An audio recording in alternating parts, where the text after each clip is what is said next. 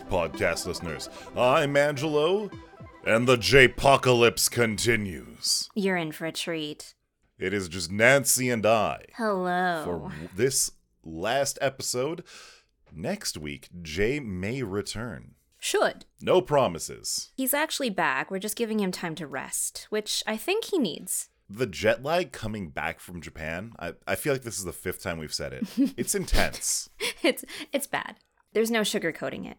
It's bad because you're back from a vacation. It's bad because you're back from 13 hours ahead. It's bad because you're no longer in Japan. Yeah, that's the worst part. 100%. But before we get into that, we have some news and announcements. So this is your reminder to get your weekend passes at the early bird price of $58.69. See otafest.com for more details.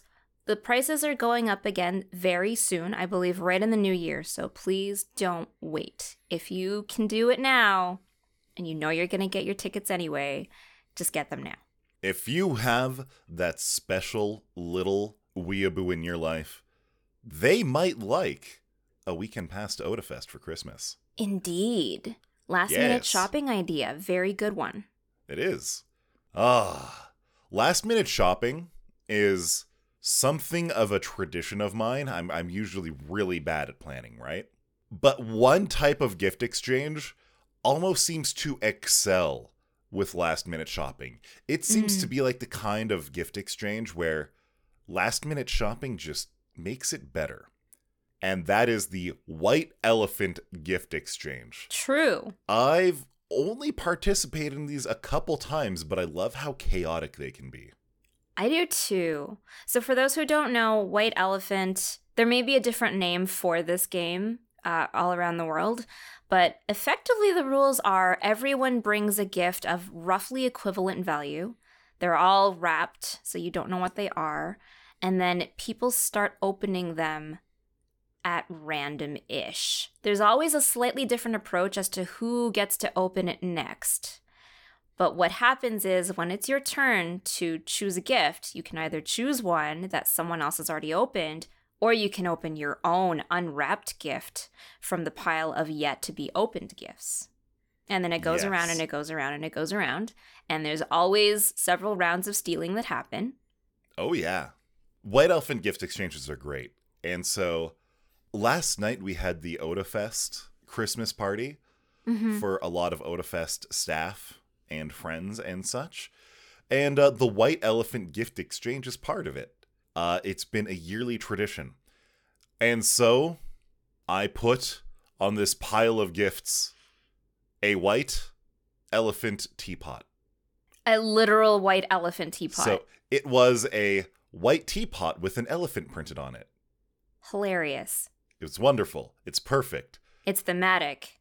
We went to a stationery store to look for goofy gifts, and I saw it and I was like, that's perfect. The one. That's the one. That's the one. The price tag is right. The price tag was right. It was 5 cents within the pay. That is exactly correct. Yes. The price target. Yes, that's the good word for it. So, of course, my gift was on the stack. But the way that it was set up, everybody had numbers. And the numbers were randomly drawn. And I think I was the second person called up to open up a gift. Okay. The first person who opened up a gift, they went and picked up the largest gift on the table. As people do. Okay, so it's interesting because everyone's strategy for looking for the gift to open is always very interesting. We'll get into that after. But yes, go on, Angelo. The largest gift on the table is a trap. So with this gift, it actually had a card on it, and it was like, oh, you thought you were picking the best gift on the table because it was the biggest gift on the table? Haha, here are the rules. No tools allowed to open this gift. Oh no, I know where that's going. So I believe it was, so one of our staff member was up there for about 20 minutes just opening this gift, layer after layer. Some layers of packing tape, some layers of other stuff. It was just insanity. Meanwhile, I go up. I pick a nice looking box. I tear into it, and it is this wonderful, large Gudetama plush. No, I love those. I wanted to bring one home so much from Japan. It was wonderful. And because of the way that it just was formed, mm-hmm. I was like, I must wear this Gudetama on my head. So I'm just sitting off to the side with what is, it feels like an 18-inch Gudetama plush, as if it were a top hat. As if it were a sombrero. And within 5 minutes, a person comes up and says, "Can I steal your gift?" Oh, that's incredibly polite. That is incredibly polite. I was like, "What? Why are you asking? If you're asking, I'm gonna say no. You just demand." Yeah, you just say hand it over. And so the deal is that you play rock paper scissors to steal or defend your gift. What? You're allowed to defend? Okay, that's new. I was never given the option to defend your gift. If you wanted to keep it, too bad. You had to try and steal it back later. Like, that was the rule. Yeah, for us it was rock, paper, scissors. So if you win and you're the thief, well, then obviously you get the gift. If you win and you're defending your gift, obviously you get to keep it. Either way, at the end of the exchange, whoever is without a gift goes and opens a new one. Mm-hmm. And so, on the count of rock, paper, scissors, shoot, I threw the trusty rock. The trusty rock never fails. The trusty rock is strong, formidable, round. But I was met with a flat piece of paper. And this Gudetama was no longer on my head, but in the adoring arms of another Otafest staff. Oh. And with tears in my eyes, I go up to the table and grab a new present to unwrap. Wrapping paper is awesome. There is so much variety in wrapping paper. Did you know that there's no name brand wrapping paper? Wait, like yellow wrapping paper that says no name across it with a little Canadian symbol? Yes. Oh my God. I need it. And within this no name gift, under this no name wrapping paper, was a no name branded gift box. It said no name, may contain gift. Okay. Someone has put a lot of thought into this. I was very enthused by this. This was very interesting. And quite frankly, I just enjoy unwrapping gifts. Oh, who doesn't? Who doesn't? Everybody who does. Doesn't? Love it. Within the no-name box were 3 parts to a gift.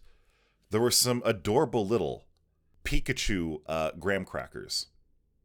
There was a set of Pokemon cookie cutters.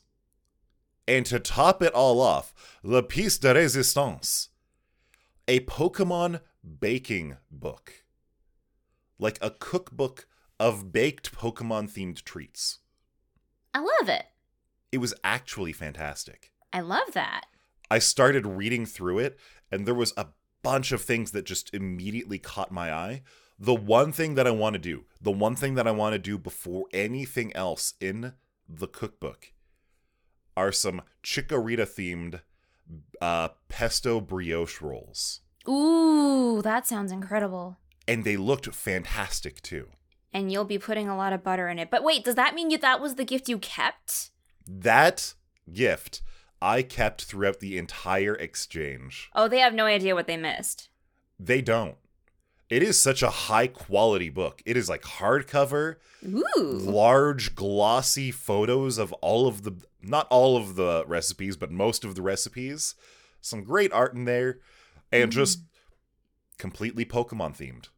I love it, because that means that it's like a, like it fits that that mental image that I have of a kitchen tome. Yes. It's very high quality, like you said. It's hefty. It's hardcover bound. It's like glossy paper. Like that's just the kitchen tome formula. And then of course you mix that with Pokemon, and it's just like, oh, that's precious. Who would want this? Exactly. I think the only way to make it more kitchen appropriate if it was like a 3-ring binder style, so that you could add extra pages for notes or more recipes or things like that. Unfortunately, it was just a hardcover, regular bound book. You just reminded me of those. We used to have them in the libraries at school and like select offices that I've worked in the past. But it's like a plastic multi-ring binding mechanism with all these hooks that like pull all of them open, and then you gotta have like a specific kind of hole puncher that punches like 20 oval holes down the side of a page, and those things, those plastic ring binders. I feel like those are a really good stand-in for exactly what you're saying. Interesting. I don't think I've seen something like that before. Because, like, you remember in school we had duotangs, right? We had, like, the three metal arms that you bend and unbend, and you sort of just adjust them willy-nilly. And then at some point, school graduated and started using these, like, plastic ring-bound things. So, like, the teacher would hand out these big notebooks, and it was like 40 pages of worksheets, but they were all bound really nicely along the sides with these plastic binders. Oh, I really never had those. Oh, they were really nice. For us, it was always 3-hole punch. Use a binder, use a duotang, it doesn't matter, but you got a piece of paper with 3 holes on it. Granted, a lot more multi-use because you don't need a special hole puncher to like punch 20 holes on the side of a page. Mm-hmm. Just a lot less sturdy. Anyway, I digress. That sounds like you came off with the best possible present out of that lot. I was very, very happy. I would be very happy to have a gift like that as a person who enjoys kitchenery. Jenny, the former chair of Otafest, she walked away with a giant roll of toilet paper. Fantastic. Like a...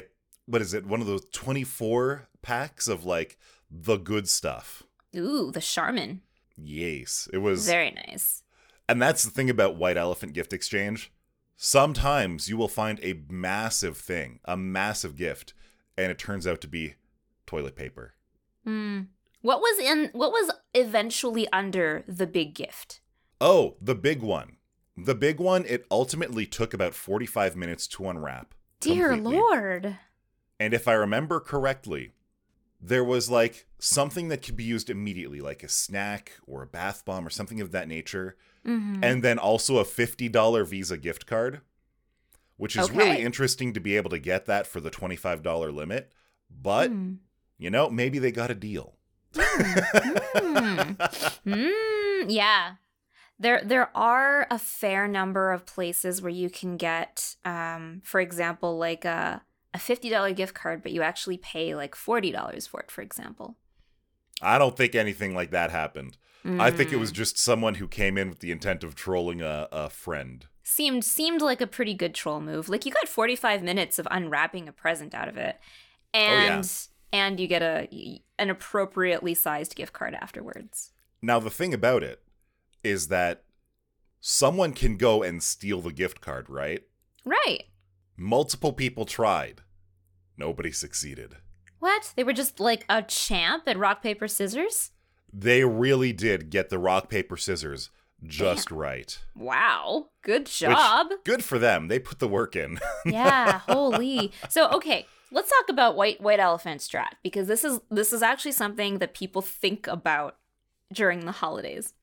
I have known people who legitimately go after things like gift cards because they know that that's a high demand item, which gives them a chance to steal after. So their strat is to go for the most valuable or most anticipated to have high demand thing that they see when their turn comes up. That's a lot harder to do when you're like first in line. Then you have to be like, okay, well, I don't know what's in anything. I have the most limited choice. I have to select from the pile of gifts. So usually the person who goes first gets one last steal at the very end of the game because they never got the chance to steal. So they can either choose to steal or to say, no, I'm happy with my gift. But if you're like a long conner, if you have held on to a gift card that you personally don't want by the end of the game, because you're banking on that first person to steal from you, and then you get like first dibs and like irrevocable dibs on stealing a gift. Of course, this is strat for when you're not allowed to defend your gift, because all of the times I've played, you weren't allowed to defend someone trying to steal your gift that you currently have in your hands. So at the end of the game, if you have the one most sought after gift card, chances are high you'll get stolen from, and then you get to get what you want, but only if you have the thing that the person who went first wants. Fair. That is some high-level thinking on it. Some people will spend the entire game trying to guess. It's like, okay, Angela went first. What do we think Angela wants? I'm going to try and steal for that. But then there's always the game of, did you hang on to it? Because if you don't get to hang on to it, by the time it's Angelo's turn to do the last round of stealing, maybe he doesn't want what you have because someone else has it now. Oh, my God. Okay, so here's the other thing. Just because you chose a gift that someone else might want doesn't mean it's actually what you wanted. So if you're stuck trying to metagame and you fail at the meta betting or the probability game or the test of just how much you know your friends, you might get stuck with something that you don't want. So at the end of the game, so one time we did White Elephant, and a friend of mine, whom I haven't seen in very many years, and I miss him dearly, but he stole and tried desperately to hang on to a $50 Starbucks gift card. He hates Starbucks coffee, but he desperately hung on to it because he wanted someone to steal it from him, and then he would get the thing he wanted, which was a very fancy pocket knife. But because he hung on to it so hard, the person who went first was a nice person who went, oh, you really wanted that. Well, I'm going to let you keep it. I actually just want this other thing. And so he didn't end up getting stolen from. And so he was now stuck with a $50 gift card to something that he doesn't actually need or use or whatever. And so at the end of the game, he was just kind of like going around and being like, does anybody want to trade me for this? So it was very funny. Everyone was super shocked. They were like, why do you want to trade it? You spent the whole game trying to keep it. Because he would have that stolen from him, and then he would steal it back, like on the next turn that he got. Because if you're really lucky and you pick up a gift that also ends up being, you know, stolen from you, then you have a chance to steal the gift card back. So he spent a lot of the game stealing the gift card back, and so the last person was like, "Oh, but you really want to keep it because you kept stealing it back. So I'm gonna let you keep it. I don't want it." And he was like, "Shit." This is hilarious. What happens when you play with people who are playing to the spirit of the game, because the people who play to the spirit of the game are trying to figure out what they want to keep or, you know, that they want to walk away from the game with, not trying to metagame to be like, I want to be stolen from so that I can get the thing that I want. I definitely was not metagaming that hard, not even close. I don't metagame when I play White Elephant. Like, just go for things that you want. When I got stolen from... And so when you do get stolen from, you have the choice to steal from someone else or go and open another present. And so because it was still fairly early in the game, there wasn't that many presents opened yet for me to steal from. So it was obvious, oh, I should go open up a new present. But quite frankly, I just love opening presents. I love If given the choice presents. Between going and taking something from someone versus like unwrapping a box, I'm like, oh my God, a mystery box. It could be anything. I know. It could be that thing that person over there is holding. You know how much I've wanted one of those. Let's open the box. That's totally me. So I have discovered in the course of this conversation that Angelo and I just play this game the same, because I do the same thing. I look around and I'm like, no, I'm going to take my chances and open a box that hasn't been opened. What if it's even better than everything that's already out? Exactly. Like... I was very happy with the Pokemon cookbook that I got. I was thrilled with it. Had someone stolen it from me, it wouldn't have mattered.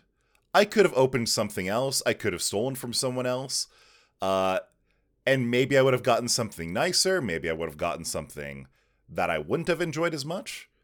But it was just such a fun game. It was great.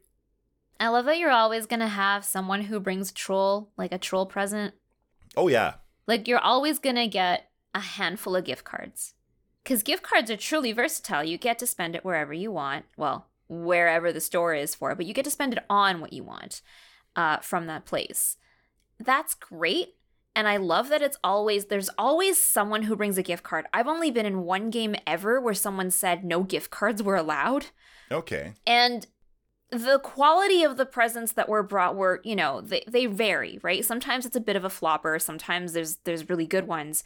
And then sometimes they're just really niche ones. Like, for example, someone once brought an entire box of nail polish. The box was hefty as heck. They packed it really, really well. So when you were just like lifting the box, you were like, oh my God, this is heavy. What is in here? Open it up. And like the person opening it up was a guy. He doesn't really have a whole lot of interest in nail polish, but you know what he's going to do is he's going to bring that home for his girlfriend. Ah. Like, so he didn't actually want to keep it for himself, but he did want to keep it. Like, someone stole it from him and he stole it back because he knew someone who would truly enjoy it. Nice. So, like, sometimes you just get a niche gift and you're like, oh, I know who that's perfect for. I'm taking it. Yeah. No one says that you have to be the person who keeps and enjoys the gift. If you get a box of nail polish and you might be like some gruff 45-year-old mechanic dude whose normal natural nail polish is the motor oil you dip your fingers in every day, that nail polish can absolutely go to a wife, a girlfriend, a significant other, who knows, a younger sibling, an older sibling, just anyone in your life that you love that's going to enjoy a giant box of very high quality nail polish. Exactly. That is so cool. That sounds like fun. I'm sad I missed the party this year. It would have been nice. Yeah, I worked, so I couldn't get out of that. But unlucky. Yeah, it's better that I didn't sign up for a bunch of things, look forward to it, and then not go. Yes. But I heard you did get to go to Zoo Lights. I did get to go to Zoo Lights. So my coworkers and I, we went to Zoo Lights together because we wanted to do something that wasn't quite the same as all the other team building stuff that gets done these days. So like escape rooms. Escape rooms are fun. We've done a lot of them though. So in the spirit of doing something a little more seasonal, a little more outsidey, not necessarily outdoorsy, but outsidey, I decided to go for the Zoo Lights feast tickets. So for this one, you actually get to go to Kitamba Cafe, and they have a separate room set up for you where you get to sit, and then there is a catered buffet. And they had a very nice spread of food. Those are some of the best buns I have ever had. They were like spongy, they were squishy, they were soft, they were very fresh. They buttered. Oh, they were so good. They had beef bourguignon. They had turkey pot pie. They had all kinds of things. They had like a really nice roasted squash, broccolini. Like it was just a really nice spread of buffet. Everyone went up for seconds. And then they had a separate dessert table. And then, you know, because you're kind of in your own space, it feels a little bit less frantic than being in the rest of the cafeteria with everybody else and going through the lineup over there. It was nice. They had like hot drinks for you everywhere. And then, you know, we went outside after we were done eating, and then we just sort of like took a left and just started looping through the entire zoo. Those were some of the nicest lights I've seen, and they've made them very, very modern. Yeah. I want to say that our Zoo Lights experience was almost identical. So I was able to go to Zoo Lights. This is the first time that I've gone to Zoo Lights.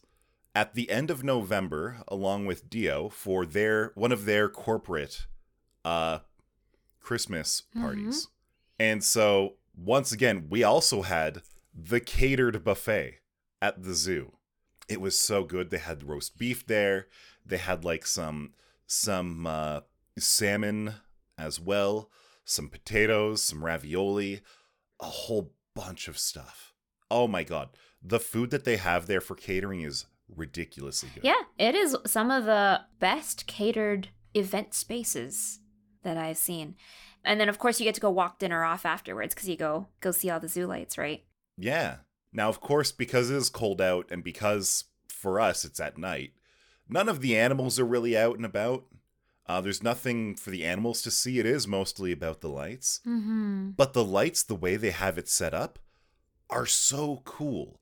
Like, they'll have specific areas of lights explicitly made for, like, photos or things of that nature.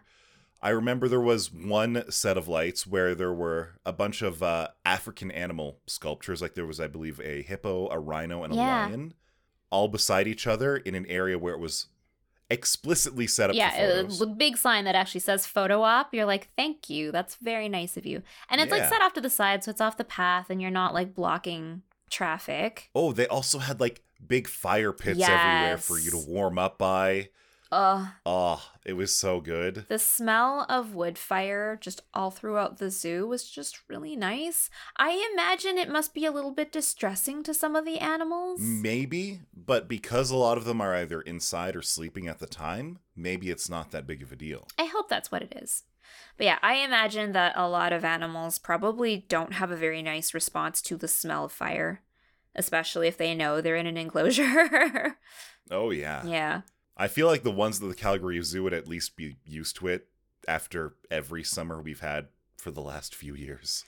Yep, unfortunate but true. Were you able to go down the one path in Zoo Lights where it was all projected on the ground in these spinning, swirling circles of blue and purple? I loved that walkway because the projector lit walkway was a ton of fun. Like it looked really lovely and very like pseudo sci-fi. It was very interesting.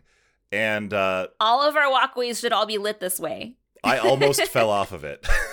No way! Because I couldn't exactly see where the walkway ended. I stepped off of the side of it and started falling to the right, and I almost took Dio with me. Oh no! Oh my gosh! Okay, well I'm glad you didn't like hurt anything, didn't hopefully twist anything. No, we were fine. It was funnier rather than injurious. And because I started keeling over, Dio yelped and all of her coworkers were like, "Oh, what's going on?" Oh dear. We're fine. Nothing happened. Move along. Yes. Whoops. Oh gosh. My favorite part was, I think, the dinosaur park. Oh, yes. The dinosaur park was really cool because what they've done is during the day, what you would see is the usual dinosaur exhibits, some of the animatronics, and those were still on. So it was really cool and kind of creepy because as you're walking through, they also have music playing and it's very epic, very dramatic music. I really enjoyed it. But what they've done is they've set up sort of the story for you to walk through about a polar bear and her cub. So you're just sort of walking through and there are these really big lit up, I don't know what to call them. It's like a giant poster, but it's all backlit. And it's all beautifully like watercolor painted, and they depict a lot of scenes with the polar bear and her cub. And then there's like little story snippets like, oh, I'm a new cub and I'm still learning, but I'm really fast at it. And then, you know, the story all throughout the dinosaur park area just takes you through like a day in their life. And it's so cute. And it was so well done. There was a part that had the really quick, very bright lights. And those ones, the way they had them set up under the snow, it looked like it was supposed to be reminiscent of a waterfall. And it perfect. It looks just like a waterfall if a waterfall had LEDs embedded in it. And it was beautiful. Oh, that's wonderful. I feel like what Zoo Lights does for me, I don't know if you ever did this when you were younger, but we would frequently do this. A lot of the neighborhoods we lived in would frequently have a lot of Christmas lights up. Yeah. So we would go for a drive and just like look at all the lights. Mm-hmm. And Zoo Lights makes me feel like that again. But on foot. It's just very nostalgic. Yeah, we used to do that too. Especially since like Christmases are historically a lot more cold. Not this year, but historically they were a lot colder. It was definitely a lot more comfortable to do it from a car. And, you know, there are definitely streets, several of them in every suburb in Calgary that have beautiful lights. Oh, yeah. There are a couple of golf courses that do it. Spruce Meadows does it. Oh, really? Confederation Park on between 10th and 14th does it. Very pretty. I know this isn't a thing, but I want it to be a thing. I want there to be like light up golf balls so that you can golf at night surrounded by Christmas lights. There is such a thing as night golfing, I'm fairly certain. Is it? But not around now. I think maybe you've hit upon a new business venture. Maybe it should be like mini golf. Christmas or seasonal themed mini golf with neon lights and glow balls. I'm happy with that idea. Yeah. I would do that, and I'm not much of a golf person. I would do that. It might be a little bit late to set it up now for this year, though. Next year, we'll look forward to Angelo's Christmas mini golf extravaganza. Yeah. And I think that I actually sent out my Christmas cards on time to arrive for Christmas next year. Dang. Good for you. I absolutely failed at it this year. I have every intention of sending out Christmas cards every year and just never quite happens. This year I was like, I'm going to do it. I'm going to remember to send out cards. And then our Instax printer turns out to have very limited app support. So I cannot print the pictures I wanted to print this year. Oh no, that's unlucky. Dio and I started to set ourselves up for proper success. Mm-hmm. I think it was end of November or very early December, like December 1st or 2nd. We actually went and got a bunch of cards. And we spent a day, I was using my glass dip pen to write out nice cards for my family out east. Gorgeous. And then I was like, okay. And then I never mailed them out. Shoot. They were sitting on my desk until the 15th. The 15th, I'm sitting at home and I'm like, I should do something about this. One of these was a combined birthday and Christmas card for a birthday that happened 3 days ago. Whoops. So I packed them all up because I'm sending a couple small gifts along with them. I packed them all up in a box, head down to the post office, and the post office is in a Shoppers Drug Mart. The line for the post office is lined up all the way through the Shoppers Drug Mart. No. So I'm standing in line for a very long time. Oh, dear. But I get it shipped out. I get my tracking number. A few days had passed. I look at the tracking. I'm like, en route to arrive December 27th. We'll see what happens. Well, I guess that's a good lesson for next year. I think this year what I'll do is I'll just do cards that I can directly hand to people. I wouldn't blame you. But yeah, every year we talk about doing a card exchange, especially now that you have that amazing glass pen that you picked up. Oh, yeah. What I need to spend the next year doing is just work on my penmanship, make my penmanship absolutely glorious, or lean into cursive so poorly that no one could read it anyway. There's this certain level of smoothness that like even illegible cursive has that makes it legible and makes it look aesthetic. I can't exactly put my finger on what it is, but there's a certain level of sloppiness where it just looks good. Like, damned if you can't read it, but it looks good. I agree with you. But I hate cursive with a passion. I think what you should do is go full into like Baroque, I don't know, that like Old English script. Oh, I know what you mean. Like the very decorative text that like monks do. Yes. That. I mean, considering they were dipping feathers in ink to do all that, the fact that I have a glass pen, I absolutely should be able to get close to that. Yeah, I think you could. Absolutely. And I think after a while, it'll only take you a couple of minutes per word. Oh, yeah. I think if I spend a good 3 or 4 minutes per word, I might get out 2 or 3 sentences a day. Mm-hmm. Mm-hmm. It sure makes you want to be more concise if you're journaling. Oh, God. Why use many word when few word do trick? Indeed. At some point, you just have to start, like, fabricating your own shorthand. Oh, my God. No, never. Proper English words only. Missing words are fine. They're acceptable. But whole English words only. Good Lord. Good Lord. No, never. But I remember that I really used to hate cursive with a passion. Uh-huh. To the point where I never used it. Ever. Even though it was required by teachers? Oh, yeah. They hated that I didn't use it. Huh. And I remember at one point I was brought to the vice principal of the school. And he looks at my notes and he's like, the fuck is this? What garbage is this? Printed letters? You block letters? Like the non-cursive. Don't you know this won't fly in business? In the adult life? And I'm like, yeah, I know this won't fly. Neither will cursive. Everything is going to be printed. Everything is going to go through a printer. And you were right, because now the primary business mode of communication is just Email. You don't even get paper in business anymore. No. I mean, paper is expensive. Yeah. If you do get paper, it's either very important or a post-it note. I save paper for my friends. My friends who are supposed to be receiving holiday cards from me. Oh, no. I'm sorry, Angelo. It's okay. I was just slow at it this year. I'm sorry. But the cards that I found were perfect.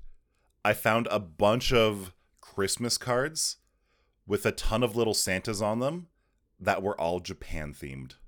Mm. So it'd be like a cute little Santa flying past Tokyo Tower, a bunch of little Santas eating dinner out of Ryokan, Santa at Mount Fuji, things like that. They were all so cute, and the art was gorgeous, and I loved them. I actually bought one extra card. I kept the Tokyo Tower card for me. I do that. Sometimes I just keep cards for myself. Yeah. I don't think there's anything wrong with that.